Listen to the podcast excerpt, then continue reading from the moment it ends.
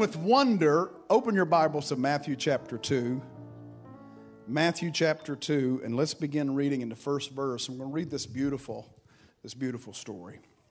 Matthew chapter 2, verse 1. Now, after Jesus was born in Bethlehem of Judea, in the days of Herod the king, behold, wise men came from the east to Jerusalem, saying, Where is he who has been born king of the Jews? For we have seen his star in the east and have come to worship him. And when Herod the king heard this, he was troubled, and all Jerusalem with him. And when he had gathered all the chief priests and scribes of the people together, he inquired of them where the Christ was to be born. And they said to him, In Bethlehem, in Bethlehem of Judea, for thus it is written by the prophet, But you, Bethlehem, in the land of Judah, are not the least among the rulers of Judah, for out of you shall come a ruler who will shepherd my people Israel. Then Herod, when he had secretly called the wise men, determined from them what time the star appeared and he sent them to Bethlehem and said, Go and search carefully for the young child, and when you have found him, bring back word to me that I may come and worship him also. And when they heard the king, they departed, and behold, the star which they had seen in the east went before them till it came and stood over where the young child was. And when they saw the star, they rejoiced with exceedingly great joy. And when they had come into the house, they saw the young child with Mary his mother, and fell down and worshipped him. And when they had opened their treasures, they presented to him gold, frankincense, and myrrh. Then, being divinely warned in a dream, here's dreams again, right? That they should not return to Herod, they departed for their own country in another way. I want you to notice that they came into the house in verse 11 and not to the manger scene because the three, what we call them three, they're not numbered three, but they did bring three gifts, and they're not necessarily kings, they're magi. So they come from the east, and then they probably got there sometime after Jesus was born, maybe quite some time after Jesus was born. Anyhow, just wanted to ruin all of your Christmas images just to start this morning. So, the three kings around the manger, I don't know. It doesn't seem to be the way it went down. Sorry. I'll get on Santa Claus next. You want me to get on Santa Claus now?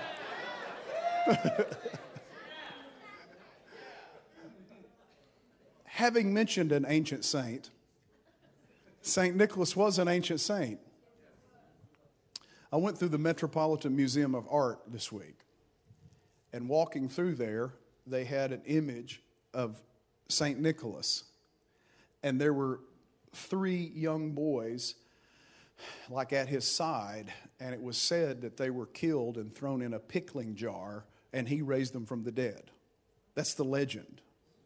But you know, sometimes legend comes about by fact. So St. Nicholas isn't a magical figure that can. Am I all right to say this? Am I going to ruin your children's lives if I do something like this today? So he isn't a magical figure that comes back to visit us every year, but he was a real man of God who evidently, possibly, raised at least three boys from the dead. I'd rather hear that story than some guy working with elves in the North Pole who only visits one house in a neighborhood because every time he comes out of the chimney, he takes off like lightning and doesn't go to the next house.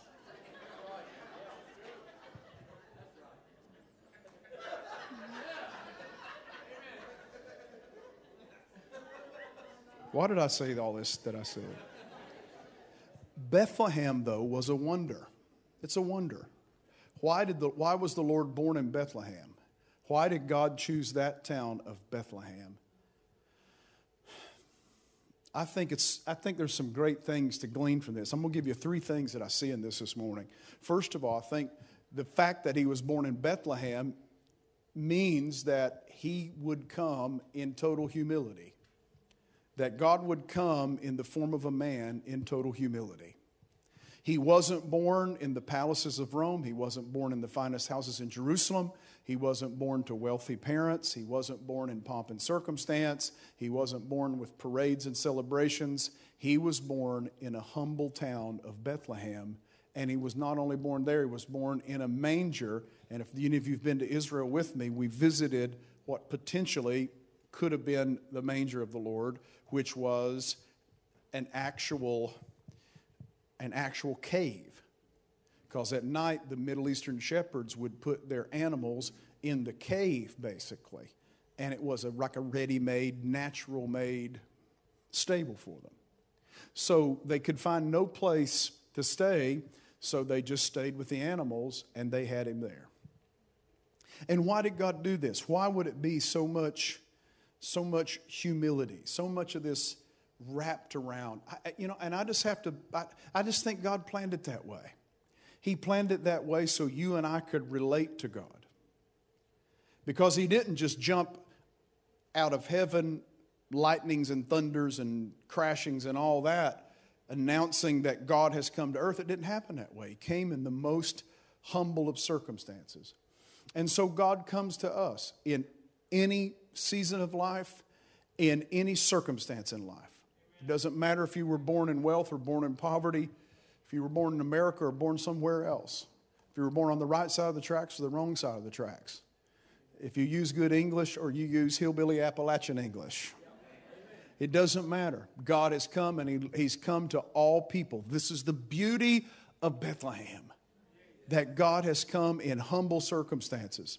No wonder Paul could use this as an example later in Philippians to bring unity in the church. He said, Let this same mind be in you, which was also in Christ Jesus, who did not consider it, did not consider equality with God something to be grasped, but humbled himself and became a man and humbled himself even unto death Paul said, How about having that attitude when you deal with each other? Take on the mind of Christ, the attitude of Christ, who became the lowest of all. You know, Jesus in his ministry reached out to people on the margins. He had women in his ministry. I don't know. He reached out to women. There were people who, the women were the first ones to hear the gospel. The women's were the, the women, the women's. See, right there. That hooked on phonics does not work, I'm telling you. Just kidding. The women, the women were the last at the tomb. Sorry, last at the cross and first at the tomb. Amen? He, t- he took in some that were evidently of skeptical backgrounds and used them. He ministered to Gentiles. He ministered to the Syrophoenician lady who came and begged for her daughter to be healed. He ministered to the centurion servant who was an Italian and not a Jew. He, he went to the city of the, or the country of the Gadarenes, and the Gadarenes was kind of a Gentile area. No wonder they had pigs over there. He could cast the demons in the pigs. It was a Gentile area. He went and ministered to those folks. And then he ministered to the tax collectors. He told Zacchaeus to come down out of the tree. And he said, I'm going to your house. He was a tax collector. Matthew, who's writing this gospel, was a tax collector. They were hated in ancient Israel. They were some of the most hated people in the community. And he still ministered to them. Oh. He ministered to lepers. You weren't supposed to touch a leper. Jesus ministered to them. At one point, he heals a leper, Mark chapter 2. Another point, 10 lepers come and get healed. One came back to give thanks. Remember the story? on and on and on again. It was like, who is this guy? He's not just staying with one class, he's not just staying with one crowd, he's ministering to all people. And even in his genealogy, in the book of Matthew, are some fascinating people in his family tree and I know none of y'all have questionable people in your family tree. I want to read it. Matthew 1, the book of the genealogy of Jesus Christ, the son of David, the son of Abraham. He's reaching the Jews, we believe, Matthew was, so he starts with David and starts with Abraham, right? Abraham begot Isaac, Isaac begot Jacob, Jacob begot Judah, and Judah his brothers. How many stopped reading the Bible at this point? Judah begot Perez and Zerah by Tamar. Who was Tamar? She was a daughter in law of Judah, but her husband died, And according to Jewish law, she was supposed to get one of the brothers. Thank God those laws don't work anymore. But she was supposed to get one of the brothers to take her in. He didn't do it, so she disguised herself as a prostitute and had a child by Judah, her father in law. Well, Perez begot Hezron, and Hezron begot Ram, and Ram begot Amminadab, and Amminadab begot Nahshon, and Nahshon begot Salmon, and Salmon begot Boaz by Rahab. She wasn't pretending to be a prostitute. She was the authentic item.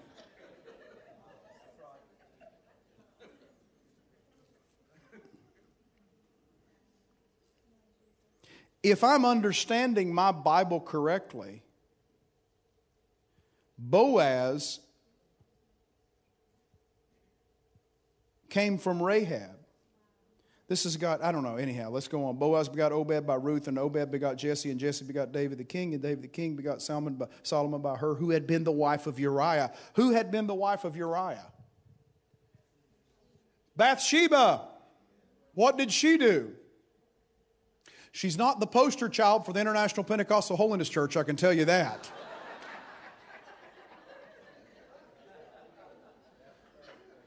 she committed adultery with David. Why am I saying all this? Why did Matthew put these things in there? That's my big question. Why did Matthew put these in the Bible? I think he wanted to show us, number one, that God can bring something beautiful out of failure or out of questionable backgrounds. I, I think it's number one, that God's a God of a second chance. Oh, hallelujah. How many can wave at me and thank God for the second chance? He's a God of a second chance. That even these people who had a questionable background end up in the genealogy of Jesus. Isn't that amazing? Questionable background end up in the genealogy of Jesus. Okay. Number two, do you know that Ruth was a, a, Gentile? That Tamar was a Gentile? And they didn't mention Bathsheba by name, but they mentioned her husband's name because he was a Gentile. He was a Hittite. So we have three Gentiles here in the genealogy of Jesus, meaning he has come not only to reach Jews, he has come to reach the Gentiles, and He has come to reach those outside the purview of the Jewish nation, and He has come in humble circumstances to be able to do that. Can somebody lift your hand and just say, Thank God He came for me? Humility. It speaks of humility, speaks of ultimate humility. Second thing I think Bethlehem tells me is that Jesus would be a kinsman redeemer. What is a kinsman redeemer? In the Old Testament, there's this law of the kinsman redeemer. It comes from the Hebrew term goel, which means to redeem. And the kinsman redeemer was a person that could do numerous things in redeeming a family situation if something went down bad. Think of the story of Ruth. So, Ruth is with her mother in law with her father in law, her brother and sister in law, and her husband in Moab. She, getting along fine, marries into this Jewish family. Then her brother, her husband dies, her brother-in-law dies, and her father-in-law dies. All that's left is Ruth, her mother-in-law, and a sister-in-law. Ruth's mother-in-law named Naomi gathered the girls together and said, Girls, go, go to your home. Go back to your families let your family take care of you because it was an issue for a woman to be taken care of in the ancient world. It just was. So the other sister in law left, but Ruth looked at her mother in law and said, I'm not leaving. Wherever you go, I'm going. Your people will be my people, your God will be my God, your, uh, all that jazz that we say in weddings. So she comes back to Bethlehem with her mother in law, and they're evidently broke and can't survive. But her mother in law knows the law of the kinsman redeemer. And her mother in law knows that there's a wealthy man who has plenty of fields and resources, and he, as a kinsman redeemer, kin to her husband. So you got to get someone from the husband's family who can come and redeem this whole situation. So she tells her, I told the first service, she told her, go to Sephora and get all you need, and let's go over to TJ Maxx because we don't have a lot of money. And let's find the outfits you need. And then you go to Boaz's field and you show up and make yourself known. So what happens? She goes there and she starts gleaning, according to the Old Testament rule of gleaning. She starts gleaning, and then Boaz spots her, and Boaz favors her and gives her more. Then eventually, her and Boaz end up in a scene together. Something happens in this scene that they fall for each other, or some chemistry is working. So Boaz is like, oh my gosh, I got to get this right. So he says, There's one guy closer to, to you than me in, in, in marriage. Let me go talk to him tomorrow morning. So he gets up, he goes to the city gate, he meets that guy. The guy agrees, he goes back, he marries Ruth, takes her in as the kinsman redeemer. After taking her in, then at the end of the book, it's not about Ruth anymore, it's about the mother in law. She's sitting there holding their baby, Obed. And Obed has, is now the blessing, and now Naomi is blessed and highly favored and has all the respect of her friends back. They're taken care of because the kinsman redeemer came and redeemed this whole situation. Now, listen to this. In ancient Israel law, the kinsman redeemer would come if anyone was in poverty in their family and was unable to redeem their inheritance. The kinsman redeemer could come and make sure they would get their true inheritance. I'm assuming here he's come into the inheritance of Ruth and Naomi's husbands and redeemed it for them.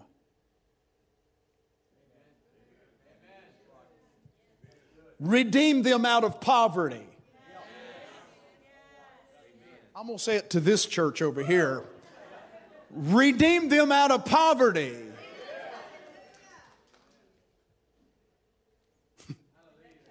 Second, he was required to redeem his relative who had sold himself into slavery. So he had the power to redeem a relative who had sold themselves into slavery. Had sold themselves into slavery. Okay. Y'all getting the picture here. And then finally, the kinsman redeemer was the avenger of blood. So if someone in the family was killed, it was an eye for an eye and tooth for a tooth. The kinsman redeemer could go after that murderer himself. That's why ancient Israel had cities of refuge. If you'd killed somebody like accidentally, you better get to the city of refuge because you were open game as long as you were walking the streets. That's crazy, I know, but that's the way it rolled. So I just can't help but think the kinsman redeemer was a type and shadow of Jesus who was to come. That Jesus now has come and purchased us out of spiritual poverty. And now we no longer have to be broke and destitute spiritually anymore because He's come and redeemed us from the curse. Secondly, of all, He's come and redeemed us from the bondage and slavery of sin. I couldn't buy my way out of it. I couldn't get those chains off of me. I couldn't get that burden off my back, but one came greater than I, my big brother, my kinsman redeemer, and purchased my, my life, hallelujah, and broke off the chains of slavery set the prison bars free. Uh, he told me I could go and I could run just as hard because I was free from sin and all the effects. Oh, somebody shout hallelujah. And then he shows up and he pays a blood debt that no man could pay, that no angel could pay, no No other power could pay. Only blood could atone for my sin. Only blood could redeem me and save me. Only blood could give me a ticket to heaven. Only blood could sanctify me and set me apart as a saint. My God, somebody, Jesus came as the kinsman redeemer and bought us back. Hallelujah. It wasn't with unprecious or, or cheap things that you were bought, it was with the precious blood of the Lamb. You've been purchased. Hallelujah. And now we're standing here today. We're not perfect, but we're forgiven and we're blood bought and we're set apart. Oh, hallelujah. Somebody might as well give him a shout of praise. Woo! Hallelujah. Come on, this is what Christmas is about right here. This is what it's about right here. Thank God for the hymns and the lights and the presents and the thank God for the candy. But it's a lot, about a lot more than that. It's we've been purchased with a price. That babe that came down in a manger, yeah, no wonder the world doesn't want it. Why? Because it can change the world. No wonder the devil doesn't want him in the public square. Why? Because he hates it. He hated that day. Herod tried to kill every child that, that, could, that could be the Lord. He tried to kill every one of them, possessed by a demonic spirit. Why? Because he wanted to thwart, wanted to abort the mission of God. But God had wisdom far beyond any of the principalities and powers. And God had it figured out. Matter of fact, God even signaled what he was going to do hundreds and hundreds of years ago through the prophet Micah and said, Bethlehem is going to be the place where I'm going to let the Savior come, the kinsman redeemer come. Take that, devil. Somebody shout hallelujah.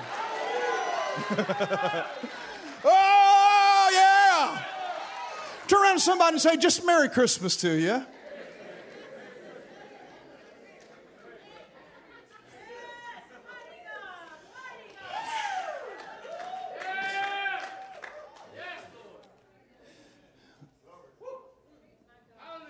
It means he was humble means he was our kinsman redeemer. And finally, Bethlehem was the city of the king. Bethlehem's the city of David. There are two city of Davids in Scripture, but it's that's the, the OG city of David. It's the original city of David. Okay. So if you go back into the book of Samuel, you know that Bethlehem was the home of Jesse. Wonder why? Because his grandmother was Ruth.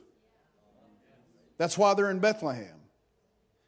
So David would have been the great grandson of Ruth. Isn't that wild? So when Saul failed God as the king of Israel, the prophet Samuel was just grieving over this because he loved Saul and he's the one that called Saul and he invested a lot in Saul. And God basically said, Stop crying and get up. I've left Saul. Stop crying and go anoint the next king of Israel. So he goes down to Bethlehem and he walks in the town. The people are afraid. Why? Because you stand against the prophet of God, there were people that would die. I mean, read the lives of the prophets in the Old Testament. Absolutely amazing. So he walks in, he comes to Jesse's house, and, and he says, Hey, um, bring out your sons. All, all Samuel knew was that he was to go there and anoint the next king, he didn't know who it would be. And so Jesse brings out all these sons. And here they are, oldest to the youngest. And Samuel looks at the oldest and he says, Surely the Lord's anointed is before him. This is the guy. And he gets up close to him and he hears a no. No, this isn't it. Then he goes to the next one. Surely this is the Lord's anointed. And he gets up close to him and he hears a no. And he just, no, no, no, no, no. And he looks at Jesse and he says, Do you have any other kids? That's a confident man of God. Some of us would have got to the last and went, Well, we must have missed God. I'm going to go back home and pray a little more. He didn't do that. He knew do you have any other? He said, Well, there's one more. It's David. He's out watching the sheep. Why wasn't he invited to the party, is what I want to know. People have preached theories on that, but these theories aren't Bible. But anyhow, so they bring David in, and when he comes in, Samuel's like, The Lord's anointed is before me. And he takes the horn of oil and he pours the oil over David. And the, the Bible says the Spirit of the Lord came on him that day. Next verse or two, it says, And the Spirit left Saul. There was a divine exchange. It's like a, like a turnstile. Boom. God anointed one and lifted it from the other. And then the Spirit of the Lord came on David from that day forward. And then we don't hear about David again. And David doesn't speak. He doesn't speak until there's a battle with a giant Philistine called Goliath. And it says David shows up, an Ephrathite from Bethlehem right down the line of Obed and Jesse and Ruth, right down the line. He comes out of that city and he comes up to the battlefield and he says, What will be the reward for the person who kills this goon? Can I use that in church? I don't even know. I don't even, somebody's going to correct me, I'm sure. But. And his brother says, Well, aren't you the nosy one? Why don't you go back home and stay out of our business? He says, Is there not a cause? Are you guys here? Is there, isn't there something? Isn't there some payoff to this thing if I'm going to risk my life? That's the first we hear of the king. And then he steps on the battlefield being a youth and kills the greatest giant of the Philistine army.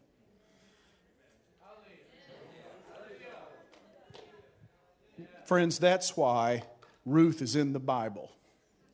It shows us where David came from, the king.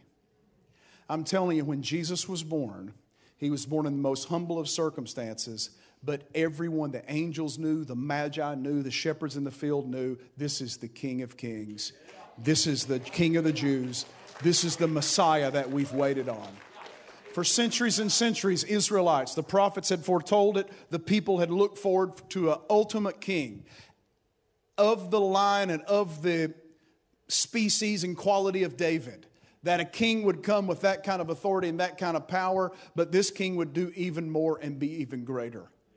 That he would be the one who would be the ultimate anointed one. In Hebrew, the term anointing mean, is, is Mashiach, and so they said, This is guy, this is the guy who will be the Mashiach. He will be the Messiah. He will be the one upon whom the Lord's anointing rests upon. So it's prophetic, it's amazing when Jesus shows up at the River Jordan that day, and John the Baptist is baptizing, and he looks and he sees Jesus, and he says, Behold the Lamb of God who takes away the sin of the world.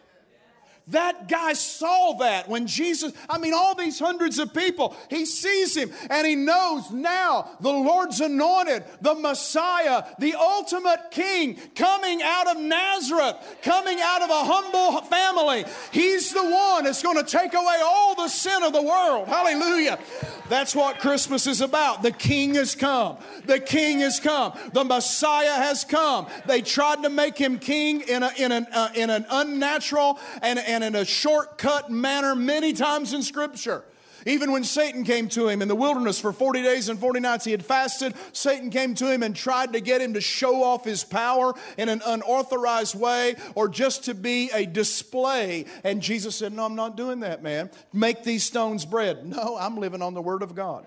Cast yourself down from the mountain. No, I'm not tempting the Lord my God. Fall down and worship me. No, I'm only going to worship the Father in heaven. That's it. I mean, every point, he did not take a detour. Then in John chapter 6, when he fed the 5,000, the Bible says they were desiring to make him king. They wanted him to be the Messiah now, be the king now, go to Jerusalem now, take the sword up and get on a horse and take this thing back over from the Romans now. And he said, Nope. He dispersed the crowd, sent his disciples disciples away on a boat and went up to the mountain alone with the Father to pray.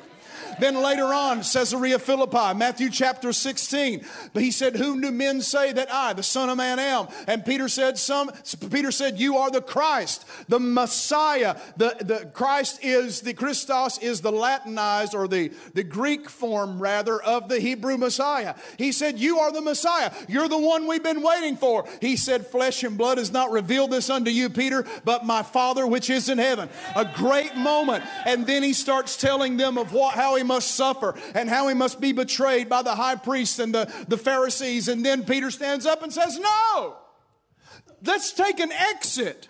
Let's take a shortcut so this doesn't happen. Let's do not do this. Let's go now and take over. And he said, Get behind me. He realized the temptation to, to shortcut his destiny. And then, even I think in Garden of Gethsemane, when he's there praying the night he's arrested, he's wrestling with all that he's going to face. But yet at the end, he says, Father, not my will, but thine be done. And he gives his will over to the Father, goes to the cross, and dies the death of a common criminal.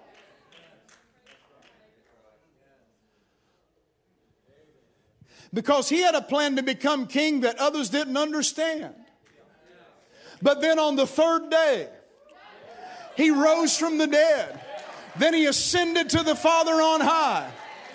And now, uh, Paul said in Romans chapter 1, now he's proven to be the Son of God from the, by the resurrection from the dead. So now he's proven to be the Son of God. So what's this mean, Hans? And where are you going? I'm telling you, he is now King of all the universe and all the spirit realm. But the Bible says he is coming again. This time he won't come as a lamb, he's going to come as a lion. This time he's not coming to a humble stable in Bethlehem. He's coming and going to set his foot on the Mount of Olives, according to Zechariah 14, and split the mountain in two.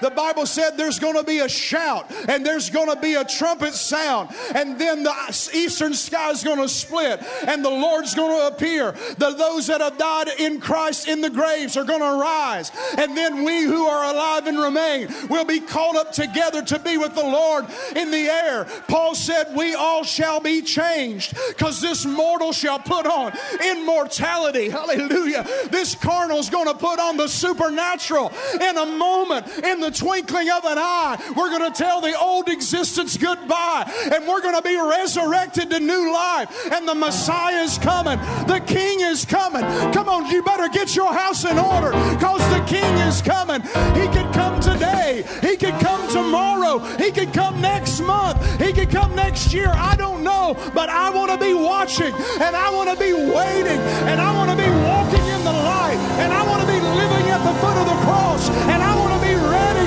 when He calls me up. Come on, somebody, give Him a praise.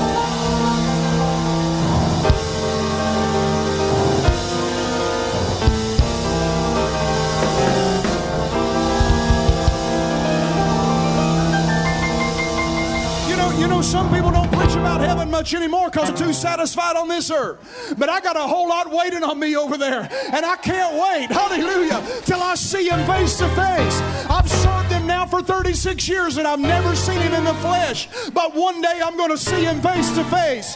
Hallelujah. And to do that, I need a resurrected body because I don't think I could handle in this flesh the full glory of God. But when he comes and he resurrects my body and he changes me into his image. Then he brings me into his presence. I'm going to see him. Hallelujah. I'm going to see him according to 1 Corinthians 13. I'm going to know as I'm known. We'll see him face to face. What a day it's going to be. Come on. The king is coming. Come on. Shout it out with me. The king is coming.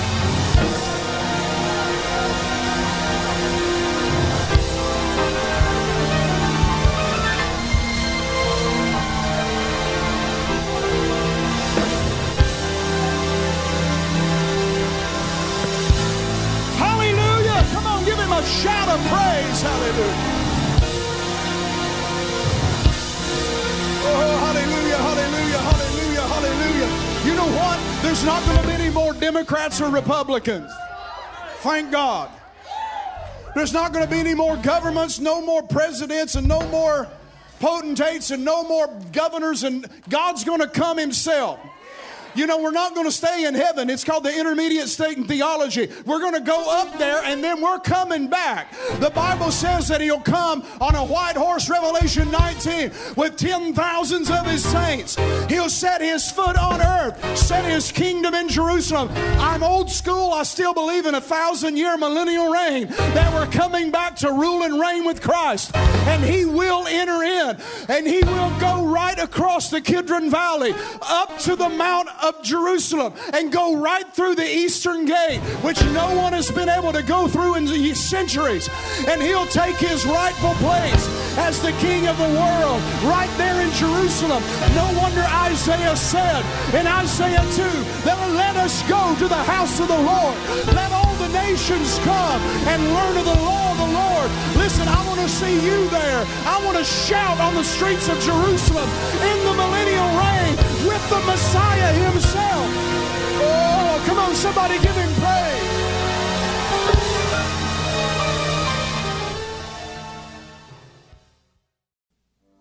Thank you so much for joining us online, and I hope the message was a real blessing to you. You know, eternity is a real thing. You're going to spend eternity somewhere. According to the scriptures, you spend eternity in one of two places. First of all, heaven. Paul said to be absent from the bodies, to be present with the Lord. Or number two, in hell. Uh, Jesus talked about the rich man who went to hell and was in great torment. And he was begging Abraham to send someone, a messenger, to tell his family. Well, listen, you're hearing the message today. Eternity is real, and you're going to spend it in one of two places. So why don't let's decide right now, me and you, that you're going to spend it in heaven. How do you do that? You accept Jesus into your heart. Open up your heart and say, Lord, come in, cleanse me of all sin. I accept you as my Lord and take the throne of my life as yours. Okay? So let's pray right now. Just pray with me right where you are. Just repeat this Father in heaven, I, I remove myself from the throne of my heart. And Jesus, I invite you to sit on the throne of my heart. Forgive me of all sin. Wash me in your precious blood. And I accept your sacrifice for me. And I thank you, Lord, for cleansing me, for saving me, and for accepting me. In Jesus' name I pray. Can you say amen right where you're at? Hey, thank you for joining us. And please come back, get in, get in the Word, get in the flow of the Spirit. And uh, we're just blessed to have you with us and look forward to seeing you the next time.